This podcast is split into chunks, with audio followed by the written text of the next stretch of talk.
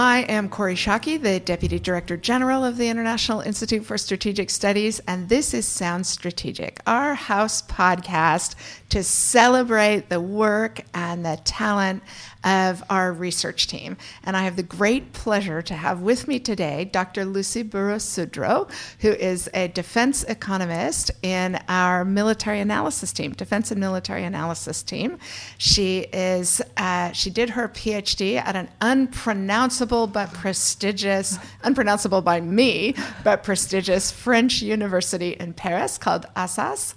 And she uh, was an analyst for the French Ministry of Defense and now runs defense economics for the military balance program here at the IISS. Lucy, thank you so much for taking time away from your actual work to talk with me today. Thank you very much, Corey. So, as our listeners know, we have a regular format of questions that we ask people. And the first one is going to be so much fun to ask Lucy because her actual research is what is all over the news these days. So, Lucy, tell our listeners which of your research is all over the news these days. Um, thank you, Corey. So, as you mentioned, my um, PhD was on uh, arms exports. I studied French and Swedish arms exports. So, I tried to keep an eye on, on the issue of arms sales uh, around the world uh, in my work at the Institute. And what has been quite newsworthy uh, in, on this uh, area is the war in Yemen and arms sales to uh, countries who participate in the war in Yemen. Uh, this has been very much over the news since the, the Saudi uh, intervention uh, started in 2015. Um, as sales of, of, military equipment to countries who are involved in this war has become uh, more and more controversial. And this is controversial because um, the coalition countries who intervene in Yemen have been accused of violating international humanitarian law. And actually, arms exports are regulated by international treaties, which theoretically prohibit sales uh, to countries who violate um, international humanitarian law. Uh, so I know that in my own country, the American Congress is up in arms on this count. Which other countries will have to reconsider their arms sales to the coalition of countries fighting in Yemen? Britain, presumably. Who else?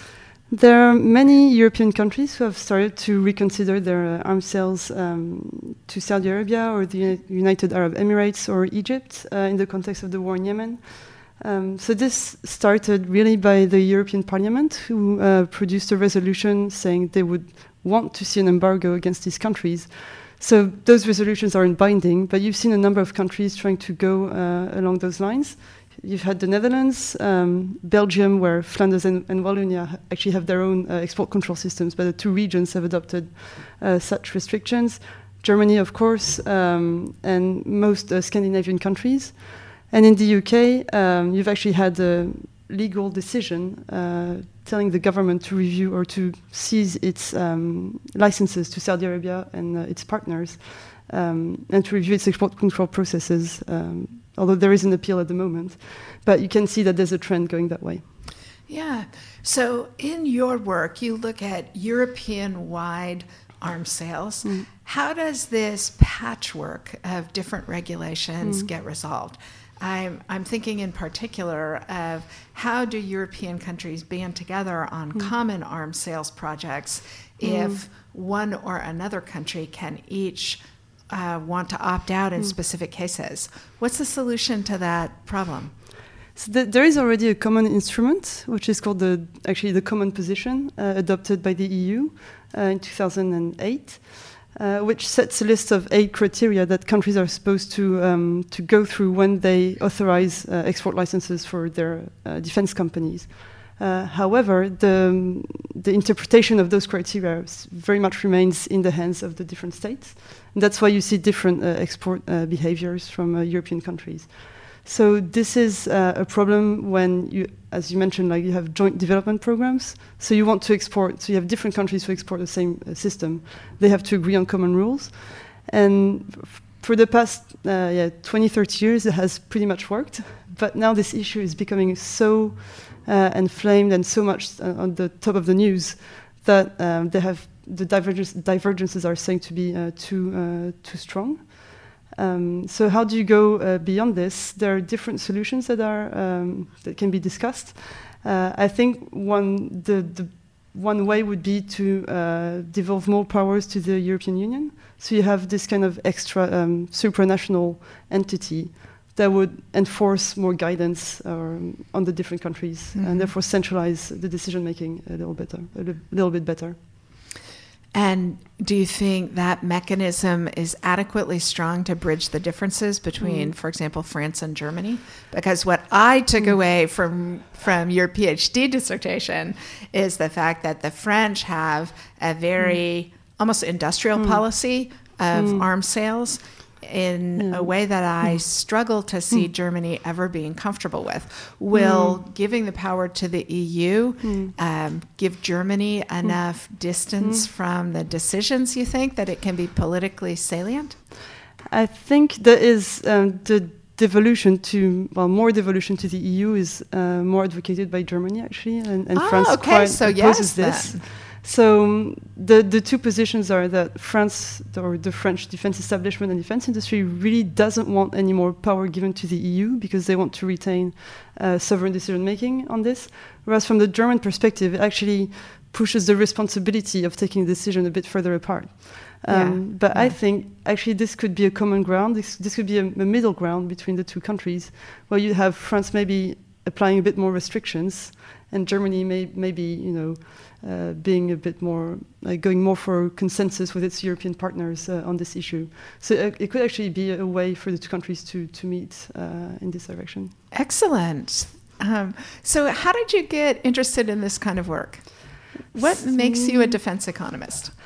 Um, so actually, I, I started working on this uh, with my master's dissertation. So that's almost ten years ago now, uh, which always a bit it's a bit painful to admit. No, no, no, because look at the excellent body of work you have done in the meantime. You're Right. looking at that all wrong, my friend. right, let's look at the, the experience. Yeah. Um, so I started with this in, in 2010 with my master's dissertation, which led me to an internship uh, at SIPRI, which is the Stockholm uh, International Peace Research Institute. They work on a database on arms transfers, and I, I did an internship with the team there. Uh, which then led me to work on to stay in Sweden and work on controversial, controversial weapons production, so um, anti-personnel mines, um, cluster munitions, nuclear uh, weapons. Just to be yeah. clear, Mm. you were analyzing those issues. You weren't actually working on those weapon systems. No, I was analyzing the production of those uh, weapon systems, production and sale of those weapon systems. So trying to identify companies around the world who were involved. Because I was going to be super impressed if you were a munitions maker and nuclear engineer, and that I never knew that about you. Yeah, I never knew that about myself. So, um, so yeah, that's what I did for a bit, and then moved on to PhD, and uh, and now here I am. Talk a little bit about your PhD dissertation because you are right now transitioning in that stage. Every postdoc has been transitioning your dissertation into a book. Yep. Um, and give a summation of what you learned looking at the comparison of Swedish and French arms exports. Um, yeah, thank you for that question because it's, it's always also good to move back to the, the Swedish case a little bit as I've been focusing on, on France uh, those past few years. Uh, I think the comparison really allowed me to see what makes, what are the factors that influence decision making in terms of uh, arms export uh, policies. And I think what explained, in short, the big difference between France and Sweden, Sweden having, have, having a bit more restrictive position uh, on this uh, issue, is really the strength of um, civil society involvement and uh, parliamentarian control. So Hmm. what you've seen in Sweden is a very, very active um, civil society a movement, a very strong NGOs, very involved in this issue, which wasn't the case so much in France. And in Sweden, the parliament is actually involved in the export control process uh, for arms, uh, for arms sales, which is also, uh, also the case in the US, actually, interest, interestingly. But in France, the parliament doesn't have a strong role, whereas in, uh, in Sweden, parliamentarians have their say on to whether or not uh, to authorize or uh, deny an export license. Mhm. So I thought those two elements were um, interesting mechanisms to see why it was more restrictive in one way or another. And uh, so, I, being a political scientist, always love these questions about the conditions that make a country reliable or unreliable. And uh, when we are talking about the difference between of committing between authoritarian governments or liberal governments. Mm. The general rule of thumb is that democracies are slow to commit but more durable in commitment because mm. so if you can get a commitment out of a mm. democratic country, it's more likely to be sticky. It's more likely mm. to hold over time and under pressure than a mm. commitment from an authoritarian government, which is more mm-hmm. easily given. But because it doesn't have civil society and public buy in, because they mm. don't have to go through the process of mm. building public support, they tend to be easier to break. Is there any parallel to that? in arms sales? Like, would France be a preferential arms supplier because mm. you don't have to have parliamentary and NGO involvement?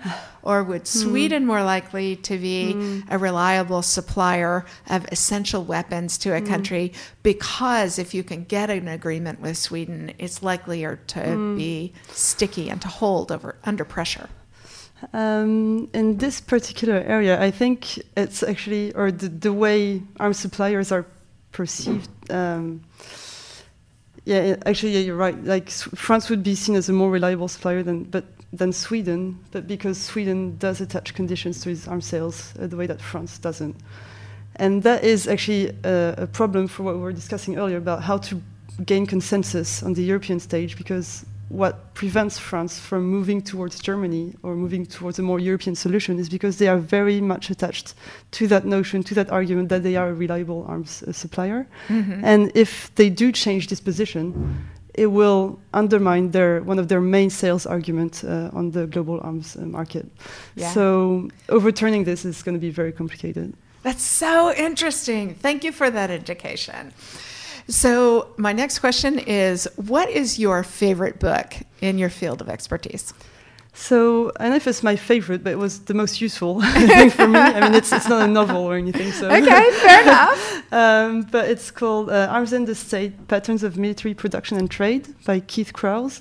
So published at Cambridge University Press in 1992. And I think what was really useful uh, for me in this book, and I think which is useful to any person who wants to study the arms trade and understand the dynamics of the arms trade, is that he developed a framework to explain um, the patterns of arms production and sales, which holds over time. So even though his book was, was published at the end of the Cold War, it, you can still apply it today. And I think that's really important in an academic book because sometimes you know analytical frameworks they are developed for very very specific case studies that the, the author has been doing, and it's rarely applicable or reusable in other instances. But I think what Krause managed to do is to have this very en- endurable uh, framework that we can apply. So I can go into the, the details. Say the name of the book again. So it's called Arms and the State patterns of military production and trade. Excellent. Yeah, tell me more about it.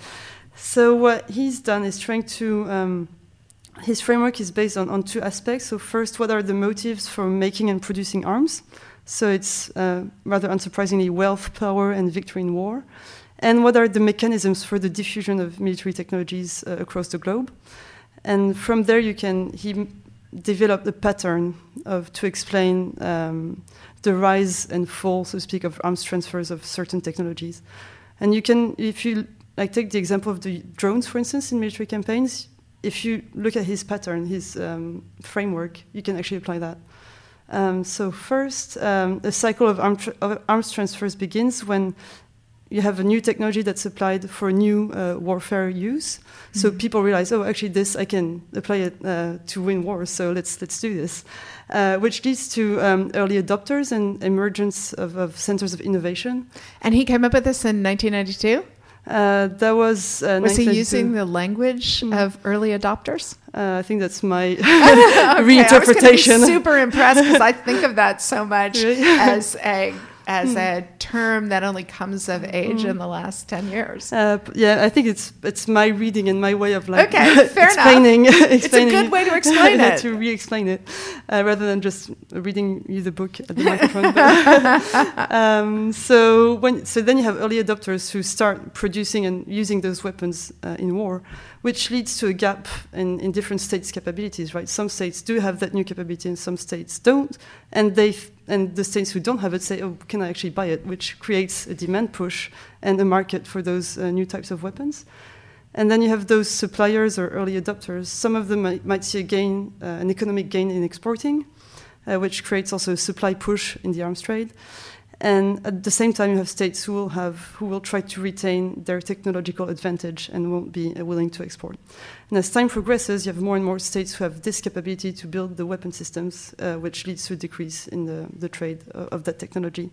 So I think if you look at the UAV, uh, for instance, we might still be in the middle of the second phase for the moment, with still a gap in technology, but still that technology being more and more uh, diffused. Right. So yeah, yeah, yeah. It's so diffusing really, yeah, really fast, fast, yeah. which will mean you won't have as much um, mm. arms trade in it because they'll mm. be domestically produced yeah, by users. Yeah. yeah. Interesting. okay, so where is the conventional wisdom in your field wrong? So I think it's a, it relates to what we were saying earlier at the start of, of this podcast, of this uh, recording, uh, which is the debate on the European um, defense cooperation, in particular in the arms uh, field, and uh, in particular the Franco-German uh, arms export uh, debate. So I think the the way uh, this issue is usually presented is that Germany is the blocking state in that yeah. uh, discussion because Germany would be seen as too do dogmatic in, being, in wanting to stop arms sales to Saudi Arabia. I argue that it's France that is being too, too dogmatic. Uh, really? Yeah, because they don't want to question at all uh, their way uh, of uh, their arms export policy. But actually, as we were saying earlier, France is becoming more and more isolated, so they are becoming the blocking state uh, in that debate. Netherlands, Flanders, Wallonia, Germany, Scandinavian countries uh, have uh, started uh, imposed restriction on arms sales to the Gulf. As we said uh, in the UK, there is now a legal decision that is um, that has stopped at least temporarily, temporarily uh, licenses. So France is pretty, pretty, much more and more isolated in this issue. So if I understand you, mm. France's position hasn't changed. Mm. Germany's position hasn't mm-hmm. changed. What has changed is that Germany now commands the majority of mm. European attitudes. That is, mm. Germany hasn't moved, France hasn't moved. The rest of Europe, though, is swinging moving, towards yeah. the German view. Yeah. And that makes mm. France the blocking vote because mm. they want to continue yeah. arms sales to Saudi. Absolutely. So ha! I think that's that's the way we should see the, the situation now. And I think for France, they're really in, in, a dilemma, in a bind there, because the, the political discourse is towards more European defense cooperation. But as long as they don't budge on this issue, they're going to hamper more um, the development of new weapons program in cooperation with their partners, even though they say they want to do it. so, uh, so I say that's how we challenge the conventional view uh, in that field.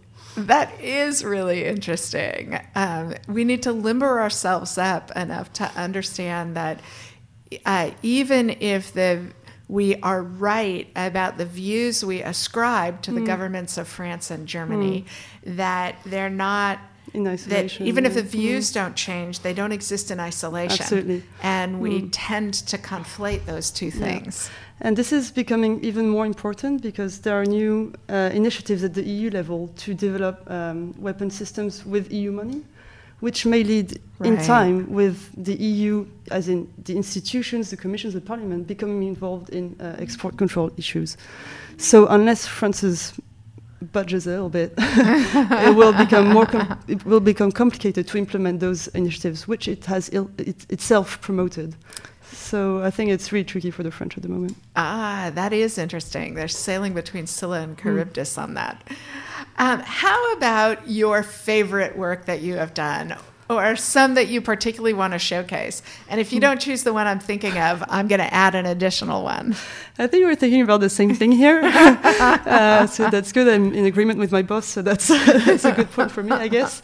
Uh, so something I'm really proud of um, is the work I've done with my colleague Meia Nouwens. So she's our um, research fellow for Chinese defense policy and military modernization. What we've done together is um, researching how much revenue Chinese uh, defense groups uh, derive from their uh, arms sales, from their defense sales.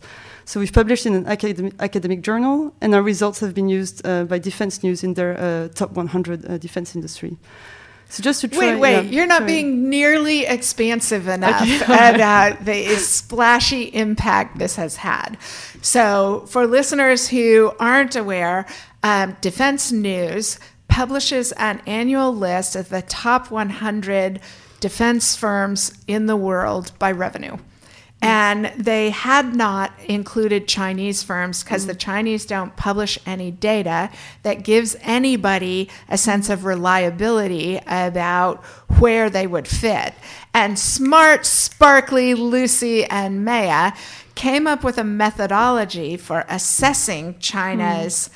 The value of China's defense firms, got it validated by publishing the methodology in a journal of applied economics, mm-hmm. and then uh, did the analysis of the firms such that was of such persuasive value that Defense News now includes Chinese firms. So, brava! It's fantastic work. Explain the substance of it to us. Absolutely. So this started by um, actually a frustration as, a, as a researcher who works with data. Um, when I used uh, Defense News or SIPRI's top 100s, and the fact that there was no Chinese firms in there, this is as an analyst who, who needs numbers and trends and spreadsheets. If you don't have this, you know there's a massive gap uh, in the data and it, it's a flaw in your analysis. Okay, so I am drawing hearts in the air because we here at the IISS love ourselves best in data, right? It's the foundation of what we do and how we keep ourselves honest about our analytic judgments. So hearing Lucy's description of her aggravation about this just delights me. Go on, Dr. Béraud-Sudreau. Um, so uh, to try to remedy to this, what Meia and I did was uh, very uh, long research, uh, going through hundreds of Chinese company websites. What we're trying to assess is what uh, proportion of um, defense production those companies were doing. Uh, because what you have to know is that in the Chinese defense industry, we say defense industry, but actually they do all sorts of things and a lot of civilian production or dual use production. So a lot of the work was trying to understand So wait what they were that's doing. not unique to Chinese companies, right? Boeing builds civilian Of aircraft, and Mm. so Yeah. uh, so that wasn't the unique feature of them. No, the difference is that Boeing publishes figures that allows Right. us to say X percent is civilian, X percent is military, which the Chinese don't do. Right, and Uh, that's what you figured out how to do. Absolutely. How? So uh, by going through um, hundreds of uh, subsidiaries, uh, so each there. Okay, I'll just start back. But there are eight major defense groups in the Chinese defense industry, defense conglomerates, with each of them have hundreds and hundreds of subsidiaries. So we've gone for the mid-level of uh, subsidiaries. So we instead of going through thousands, we've went through hundreds uh, to try to identify what type of uh, productions they were doing. So either defense or civilian or a bit of both. And from there, we could get a percentage of uh, where we uh, derived a percentage uh, of the total revenue of the conglomerates that were uh, defense or not. So we did estimate those numbers, and we could say for those big conglomerates, what was the proportion alloc- well they derived from defense in their total sales. So they're still far behind big companies like Lockheed or Boeing. Uh, but they're uh, not that far behind that we can say that in, in five or ten years they'll be uh, at the top. Absolutely, and they are. If I recall your work correctly, they sell things like UAVs Mm. in abundance. That we are much more hesitant about the diffusion of technology that you were talking about Yeah. a couple of answers ago. Absolutely, that's right. And and and my last question: What is your favorite data visualization, Lucy? So it's um, a video, uh, a flow map of US versus Russian arms exports in historic trends. So it's actually something I found on, on the website of a, a data scientist called uh, Will Geary. So um, he made a couple of videos using um, arms transfers data from SIPRI to show the flows um, of arms sales from countries to another. So there's this one where you see you have the US arms sales in blue and the Russian uh, arms sales in red from 1950 to today. And it's quite interesting because you see um, both the evolution of the arms market, so where are the, the biggest uh, buyers, but also where the two countries were competing for influence throughout the Cold War uh, and after. And also, it's it's So it's yeah. who they sell to. Who they sell it's to, It's not absolutely. just market driven. No, absolutely, it's who they sell to. So, uh, and it's it's really made in a way that that's quite um, nice to look at and also quite informative. So I think it's it's a great uh, data visualization, and, and I recommend you you look at it. Fabulous. Well, we will post the link to that uh, along with this audio. And um, I will also post the link to the Defense News uh, ranking that talks about your and Meia Nouwens' sparkly research and to the research itself, which is I got to admit, rough sledding for an amateur like me, but super important. And so I want to thank you for teaching me stuff that I had to learn uh, from your research. I want to thank you for your excellent work for the Double I Double S. Lucy, Dr. Lucy Sudreau just taught us about arms sales in Yemen, the difficulties of getting a common uh, devolution to European authority on arms sales because, contrary to the conventional wisdom, it's not Germany that's holding up a consensus, it's France as a holdout against everybody else that's holding up. Um, and Arms and the State, a book all of us should read if we want to understand the way technology and arms markets diffuse and develop. And also Will Geary's Flow of Arms Sales, the link to which we are going to post alongside this. Dr. Lucy Béraud Sudreau, thank you so much for teaching me and our listeners about the work you do. Thank you, Corey.